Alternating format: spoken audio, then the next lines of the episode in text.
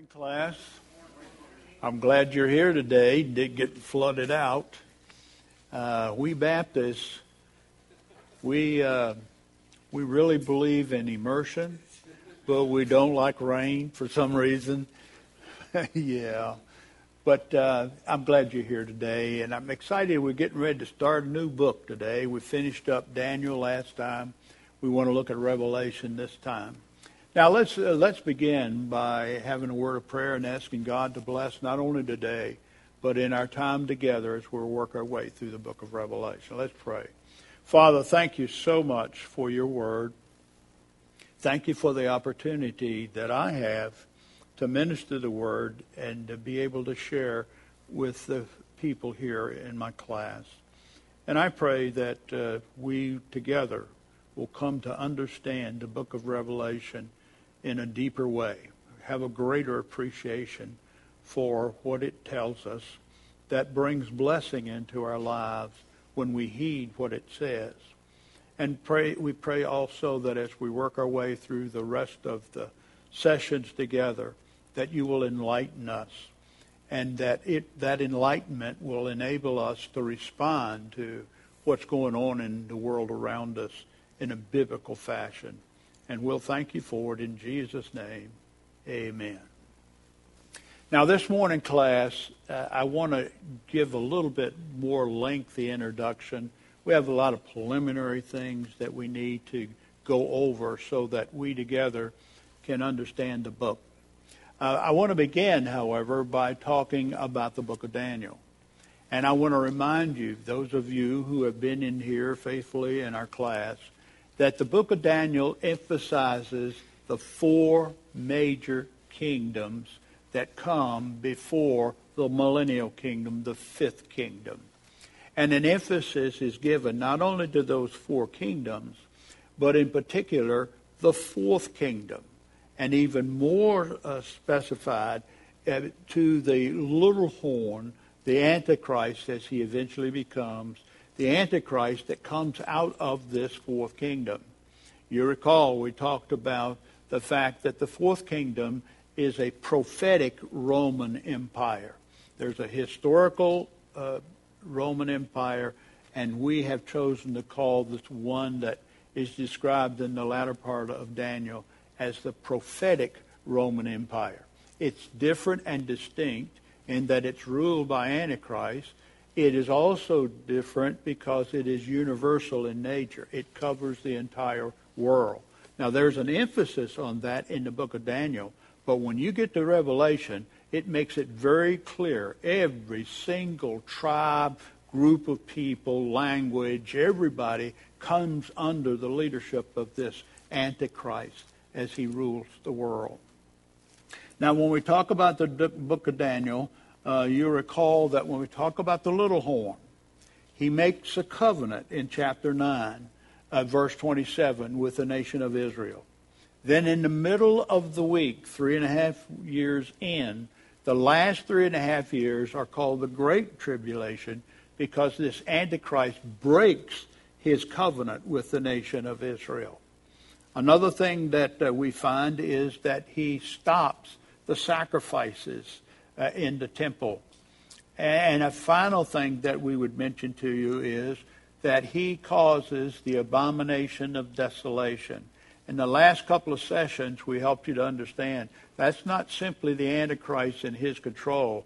In particular, it's the Antichrist setting up the idol that represents him, and they're to worship, the world's dwellers are to worship uh, this uh, idol. And that's the abomination of desolation. And we find that in chapter 11 and verse 31. We find it again in chapter 12 and verse 11. And then you recall that when we get to Matthew 24 and verse 15, Jesus says, uh, When you see the abomination of desolation standing in the temple, that's the idol, flee because you're now facing major issues as a people of Israel and as a world. Now, that's the idea in the kingdoms. The other item that comes up in chapter 11 at the end, beginning in verse 40 through verse 45, you recall there are a number of military campaigns that center around the nation of Israel. Antichrist gets upset, comes to protect the nation of Israel, not because he's wanting to honor his covenant or he loves those people. He says, This is my property. You're messing with me.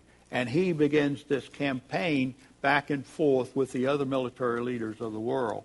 And it ends in the latter part of verse 45 that he comes to his end. Now, that is just a very quick review of Daniel.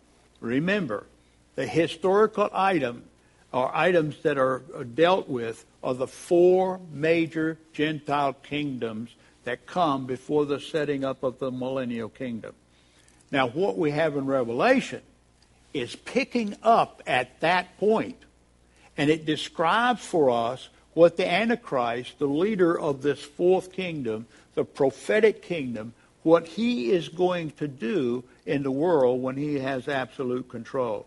So Revelation picks up off where Daniel uh, leaves off and emphasizes the activities of the leader of the fourth kingdom. Everybody with me? Now, I want to take a couple of other things and mention uh, that uh, when we get to the book of Revelation, there is an outline. Now, I've given you a two page outline. I think it will expedite our understanding. But it's built on a verse. And in most books, you're not going to find this. But in Revelation, it's very clear. I want you to look at chapter 1, verse 19. Jesus has, has made double sure that they get this revelation from the Father. It's given to John, our brother in Christ, and he is given instructions. Here's what it is. Verse 19. Write therefore the things which you have seen. Now, class, what he has seen is a vision of Jesus Christ in chapter 1, and we'll deal with that this morning. So that's chapter 1, the things which you have seen. And uh, the things which are. That's chapter 2, chapter 3, when he describes the condition of the seven churches in Asia Minor. That is what is called Turkey today. And he describes those seven churches and their, their good points and their negative points. Uh, so he says, write down the things that are. Things you've seen, number one. Things that are, are that are, chapter 2, chapter 3, the seven churches in Asia Minor. And then the text says, and the things which shall take place after these things. So there's the future when he emphasizes the Antichrist in the fourth kingdom uh, and, uh, and, and deals with that throughout the rest of the book. So the things you have seen, the things that are, and the things that shall be after these things. Everybody with me? Now, take out your outline, and we want you to look at that with me for a few minutes. I think it will help us as we work our way uh, through the book of Revelation. Now, uh, notice there's two sheets. The first one, the primary one, is just entitled Revelation and it gives you an outline of the book. Notice the things thou hast seen, chapter 1, verse 9 through verse 20. The things that are, that deals with chapter 2, verse 1, all the way through chapter 3 uh, and verse 22. Everybody with me? That's your outline from verse 19 in chapter 1. Then the things that shall take place after these things begins in chapter 4 and goes all the way through chapter 22 and verse 5. There's your outline. Notice you have the seven churches listed. You have a word that I believe uh, highlights the content and the issues in that particular church. And he does that for each of the churches. Then you'll notice that under the things that shall take place after these things, I want you to notice Christ's condemnation for the, the rebellious in chapter 4, verse 1 through 19:4. Notice there's three parts to it. The supervision of judgment. That is chapter 4, and it's the Father and the Son in heaven. And then the execution of judgment, chapter 5, verses 1 to 14. The person that executes the judgment is the one appointed to be the judge. Christ is the judge. Father, the Father makes him the judge. We find that throughout the New Testament.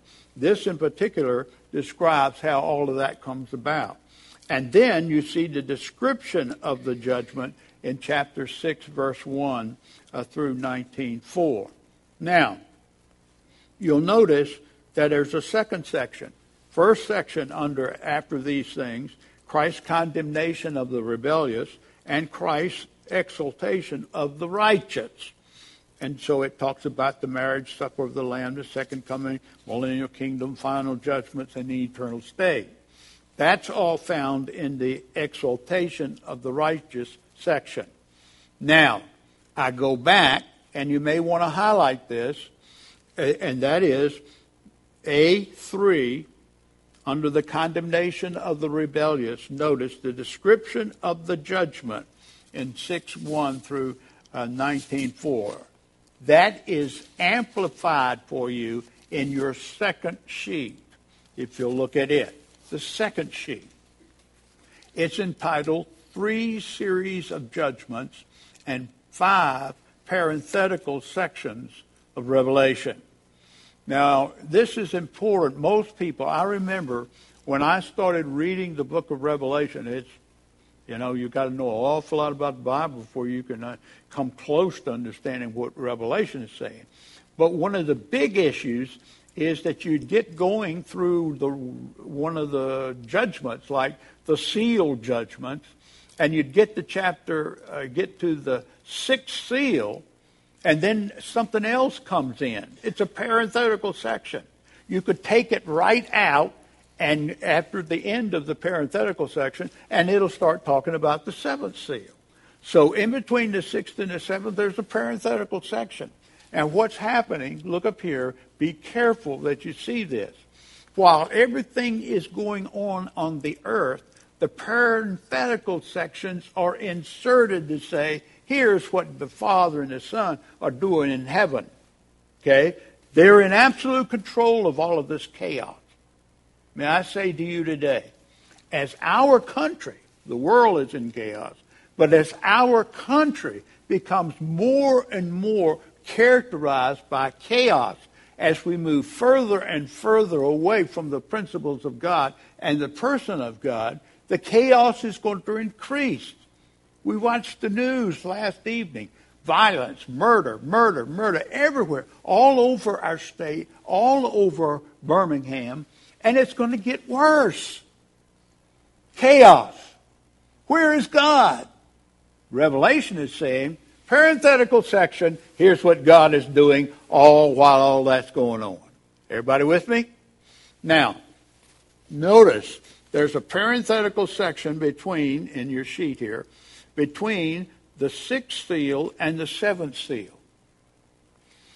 Second observation that you will note the seventh seal, when you get there and start reading, the seventh seal, look up here, each of the last steps in each of the three judgments, the seventh step is an introduction to the next set of judgments.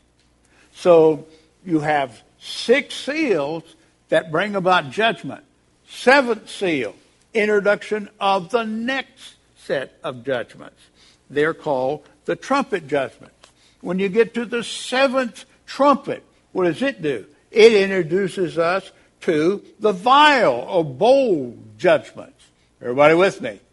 So you've got three sets of judgments, and you have five parenthetical sections in the book of Revelation.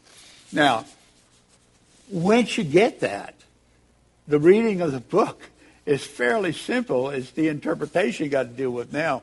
But all of a sudden, things come alive. And you appreciate what the author has done. Anybody with me?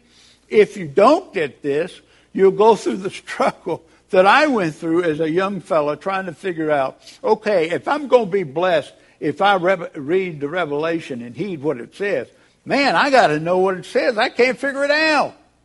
And part of it is the way the book is structured. Everybody with me?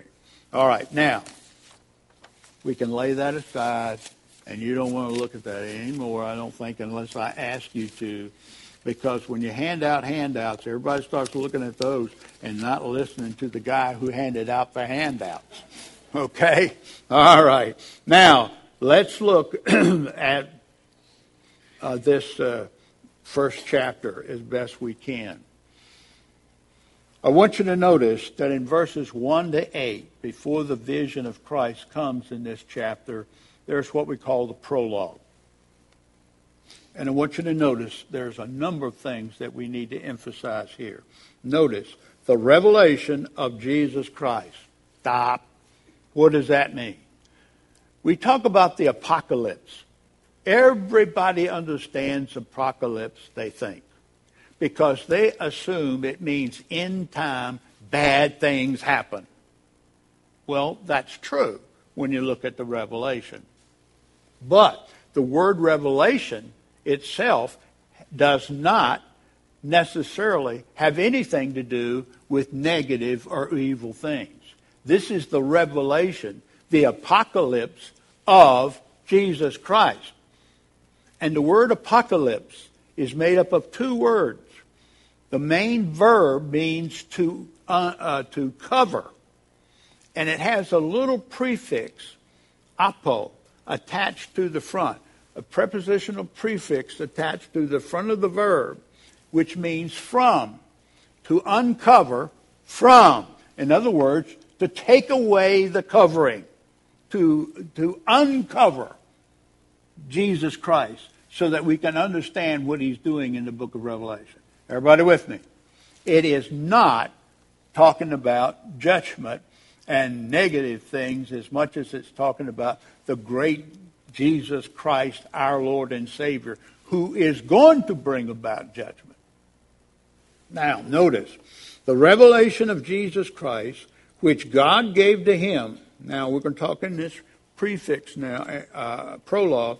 We're talking about the uh, uh, preface to it all. The revelation of Jesus Christ, the substance now of this, um, this section.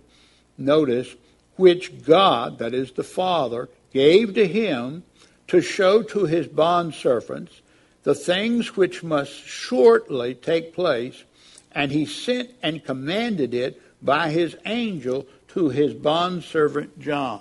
Now, there are several things that we want to emphasize in that section, in that verse.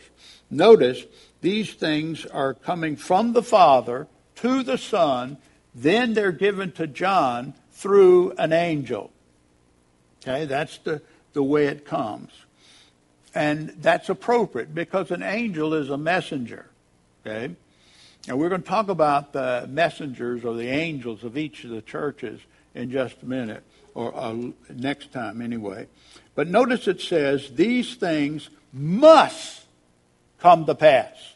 First thing that we need to see is that the, this is a certainty.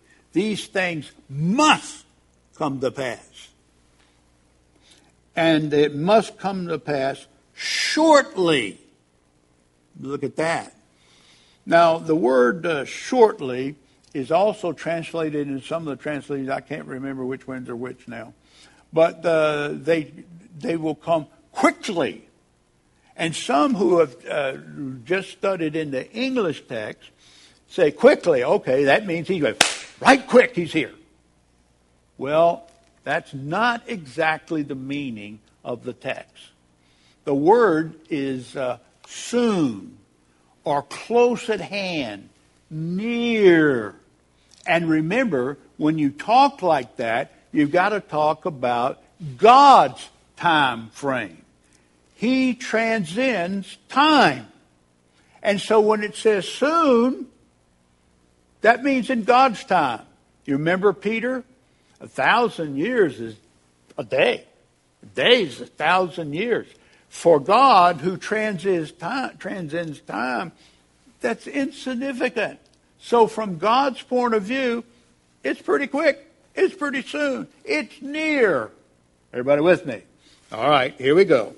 It will take place shortly. And he sent and communicated by his angel to his servant uh, John. Now, the angel, his angel, who are we talking about?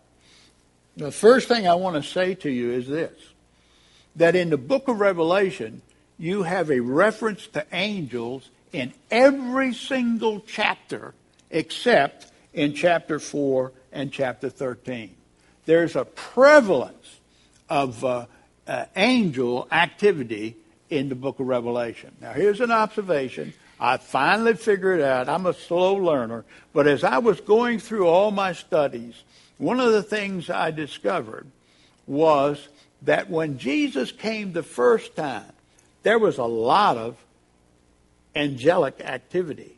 They were casting out demons. They were casting out angels that were under the auspices of uh, Satan.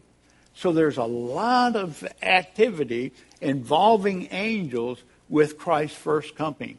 Now, today, we don't see that. We're not casting out demons every time you turn around. That doesn't mean that's not active, but it's not like it was when he came the first time. The observation that I would take from there is when you get to the second coming, it's the same thing. Prevalence of angelic activity. All through the book of Revelation, there is reference to angels as I've already mentioned, in every chapter but chapter 4 and chapter 13. Why? Satan is trying to counterfeit the activity of God in this world. Amen? Everybody with me? Now, the other thing that I want to say to you is not only there is there a prevalence of angelic activity in the book of Revelation, to be exact, there are 71 references to angels in this book. 71. You only got 22 chapters. But 71 times angels come to the forefront. Now, and that's what happens in this very first verse. The other observation I would make to you is he communicated it, uh, Christ communicated it by his angel uh, to John. His angel. May I make an observation? A lot of people call this angel the informing angels, angel. It is Gabriel. We find it in uh, he is in uh, Daniel in chapter 8 and verse 16. He's also found in chapter 9 and verse 21 and he's giving forth information. So this informing angel, Gabriel by name, is the one that receives the message from the Son who received it from the Father, and it, he gives it to his informing angel that gives it to John.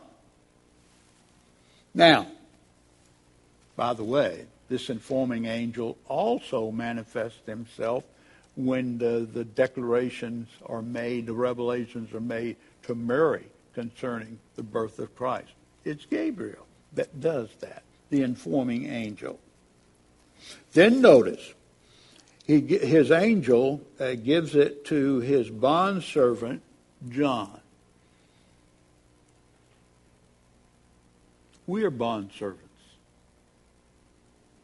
Romans, the Apostle Paul says we're slaves. There's nothing wrong with being a slave. Amen? Nothing wrong with that.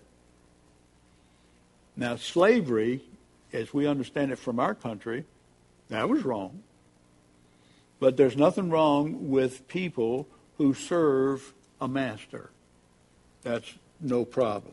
Now, notice, who bore, notice his servant John, who bore witness to the Word of God and to the testimony of Jesus Christ, even to all the things that he saw. Now, uh, the thing I think we need to see here is that when it talks about the testimony uh, uh, or the witness of the Word and the testimony of Jesus Christ, he's probably talking about this information that is in book of Revelation. Now, it can be broader than that, but I think the particular emphasis in this context is on the Word of God that's given to John uh, from Christ. And it's a testimony of Jesus Christ. And that's what gets John in trouble. It's not simply that John uh, was faithful to the Word and witness to Jesus Christ. He was faithful in communicating the Word of the book of Revelation and its witness and testimony to Jesus Christ. Everybody with me? Now, notice we go from there to verse 3. And we notice that the significance uh, of uh, all of this is given to us. Blessed, happy is he who reads and those who hear the words of this prophecy and heed the things that are written in it, for the time is near. Now, there's a different Greek word here. It means close proximity. Close proximity, near. And we, as we look at the book of Revelation, most people say, you can't understand it. Well, if you read it long enough and figure it out, it will become a blessing. It'll make you happy. Why? Because all this stuff we're having to deal with in this life, Revelation says, guess what? It's all coming to an end and we win. Amen? We can endure a lot of junk if we know when it's all over, we win. And that's what this book of Revelation is all about. Blessed is he who reads, and those who hear the words of the prophecy and heed the things uh, that are written in it, for the time is near. I want to suggest to you, blessed is he who reads, but also he who hears. I was never so astounded as, and I've been uh, into a lot of different countries of the world. I've been to Africa, and I've been to South America, Central America. Uh, I've been to Europe, and all of those different places, and some of them many times. Uh, but when I went uh, to Kenya, Africa, I was in for the greatest surprise that I think I ever experienced going and ministering to people in other countries. In Kenya, they have a strong Christian witness. And I was asked to come and teach in a Bible institute uh, just outside of Nairobi. And uh, I had 19 Kenyan men who were pastors or aspiring pastors. Point. Some of them had no Bible.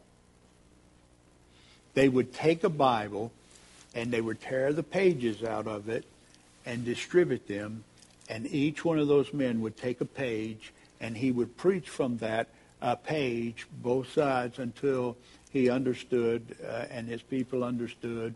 And then they would go and they would rip out another page and give it to them. They didn't even have Bibles. I'll guarantee you, in our church, and this is not a criticism, it's just a fact. People leave their Bibles, and you end up with stacks of used Bibles laying around.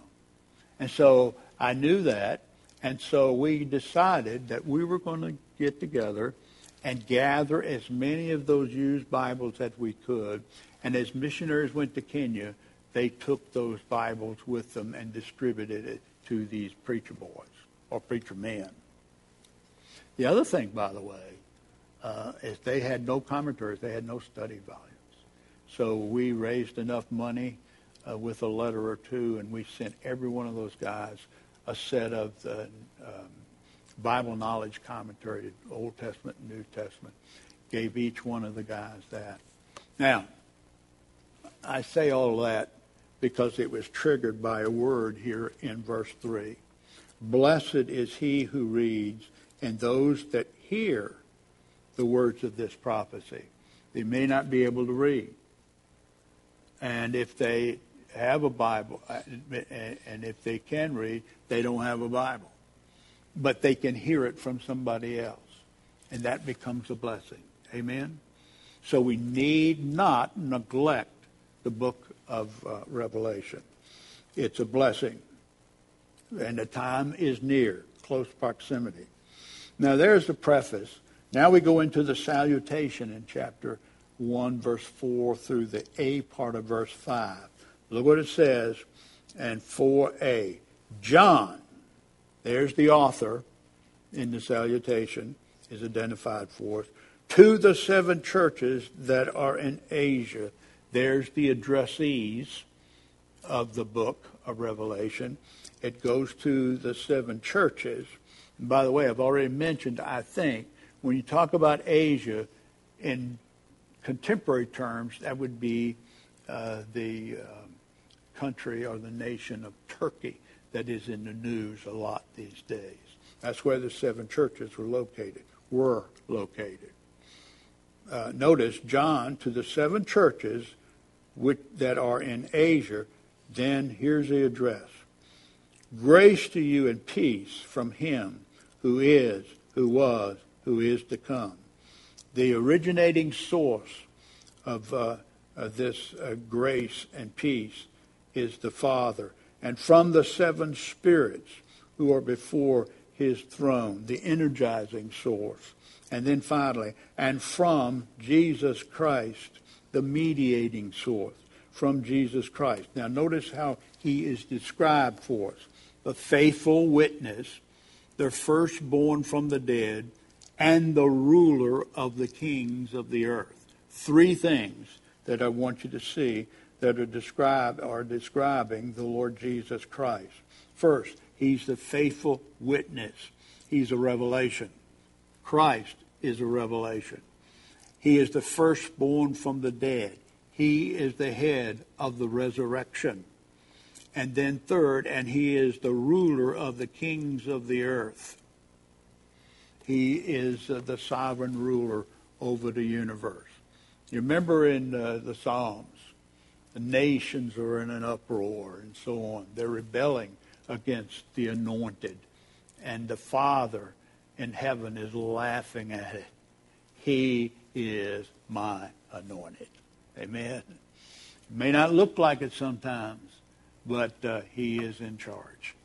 Then notice, to him, this Christ, who is uh, the revelation, who is the, revel, uh, the resurrection, and who is the ruler, notice, to him who loves us.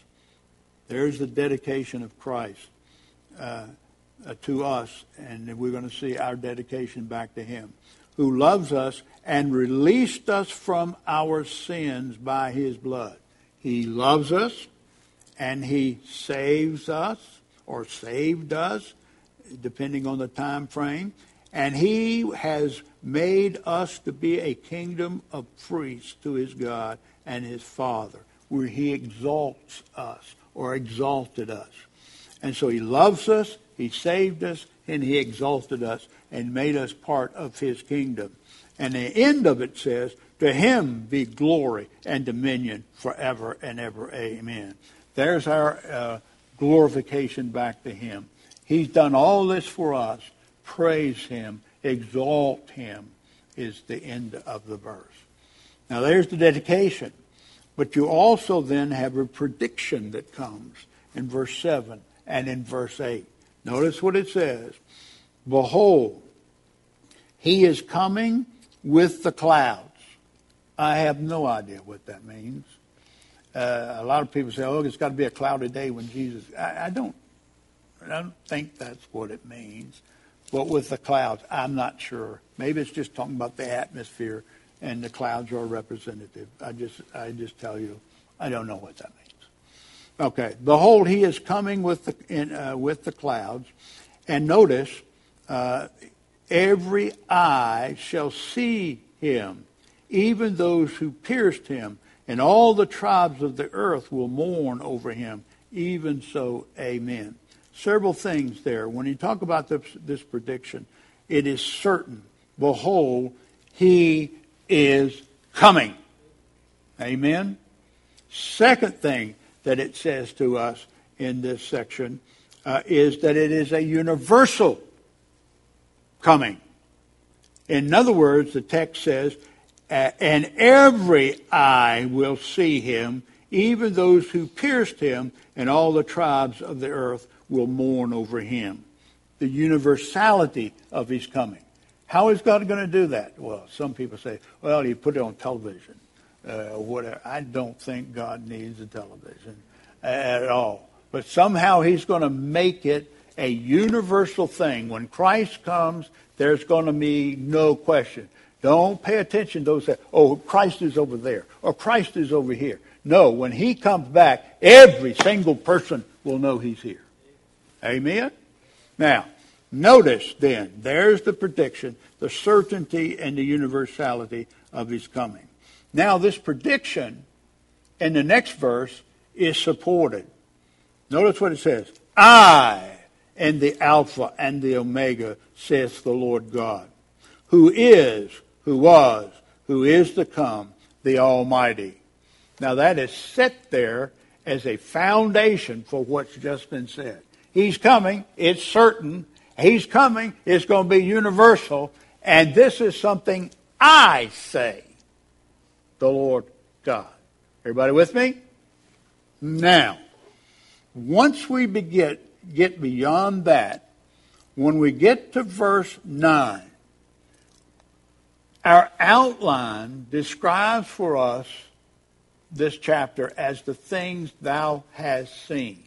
Here is where the vision of Christ comes, the things that he sees.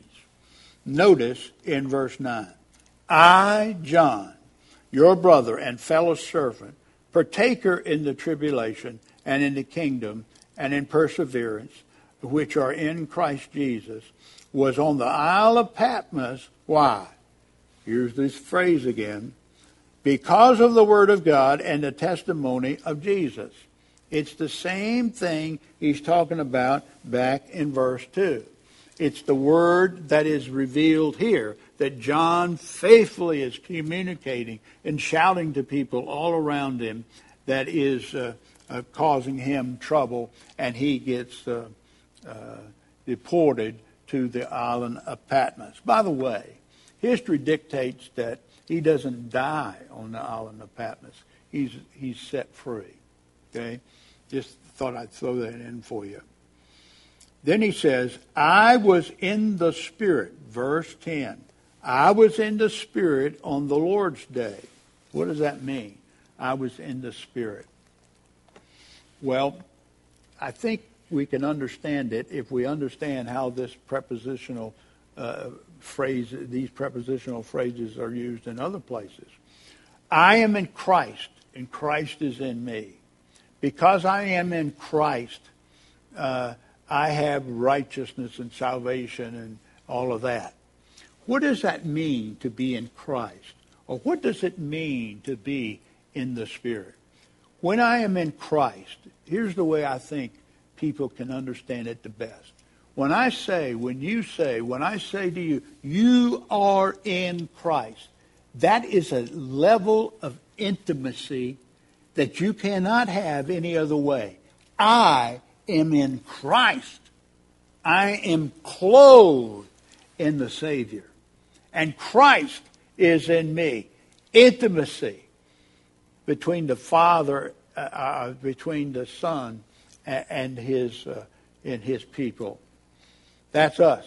And what does that mean when we come to this verse and uh, we read that he was on the island of Patmos, John, and I was in the Spirit. I was in an intimate relationship with the Spirit of God. I was walking in the Spirit. I was being controlled by the Spirit. There's an intimacy I have with the Spirit of God. Now, class, the New Testament talks about the fact that if I'm going to have victory in Christ, I have got to be in an intimate relationship with the Spirit of God. And that's what John has. And on the island of Patmos, and he receives revelation. May I just give a personal testimony here? There are many times when I get so involved in my study of this book or Daniel or whatever down through the years that I get so caught up in it that I am uh, absorbed by it and I forget about the person. I'm more involved in the content of the revelation rather than the person that is being revealed. And sometimes I have to say, whoa, stop. I'm going, in fact, I did this the other day. I went back to my favorite section of the Bible. I went to Psalm. And I'm working my way through a song. How refreshing. And you know what happens? When I take time, set it aside, and say, okay, I, I need to understand this, but and I, I don't have the time to go spend with God. But I do it, and I find out the understanding comes as a result a lot more easily. Everybody understand? Now, that does not mean, child of God, that does not mean that when I am uh, studying the Word, that I'm not necessarily med- uh, being ministered to by the Spirit and in intimate relationship with Him. As I study, when I read the Bible, I must read with understanding for it to be meaningful. Okay? So when I am uh, having my devotions, it's not simply I'm reading the words, but I'm understanding what the words are saying to me and acting on them. Everybody, everybody understand? One is an emphasis on God teaching me. The other one is an emphasis on the Word teaching me, if that makes any sense to you. But then he notice he says, I was in the Spirit. I was in intimacy with the Spirit on the Lord's day, and I heard behind me a loud voice like the sound of a trumpet. And what is he saying? Saying, and I'm going to have to get through here. I'm not going to finish this. I figured I wouldn't. I did too much preaching. I'm sorry. Saying, write in a book what you see, this vision, and send it to the seven churches to Ephesus, Smyrna, Pergamum, to Thyatira, Sardis, Philadelphia, and Laodicea.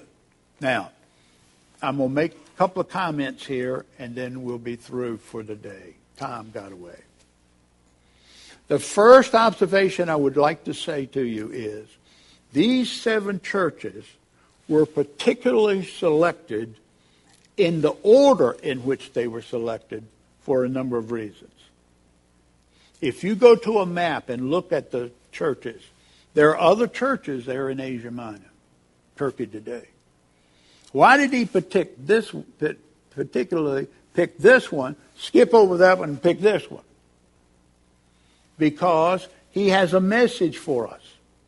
And it's a twofold message, I believe, child of God. One, it's describing for us what different churches will look at like down through the church age. There are some churches that are Philadelphia churches. They're into reaching the world from Christ. There are other churches that are Laodicean churches. They're apostate. They call themselves Christians, and their churches are supposedly places of worship of the Lord Jesus, but they've totally rejected this book. There are churches like that in Birmingham. So it describes different kinds of churches. The other thing, and when this will be through, the other thing that it does, he picks these particular churches in this order that we find them here. Why? Because the church age is chronologically being described for us. The church age begins with a church that is deeply in love with Jesus Christ. But the church age ends with a Laodicean church that is totally apostate, and they participate in the Antichrist and his, uh, his reign and so on. Everybody with me? So down through the years, that's what's happening. We're headed toward the apostate church. I think we're pretty close. Let's pray. Father, we thank you today for your word. And I pray that as we uh, continue our study uh, in the book of Revelation, that you will teach us things we need to know. Help us be men and women who are blessed from reading and hearing uh, the content of this book. And we'll thank you for it in Jesus' name.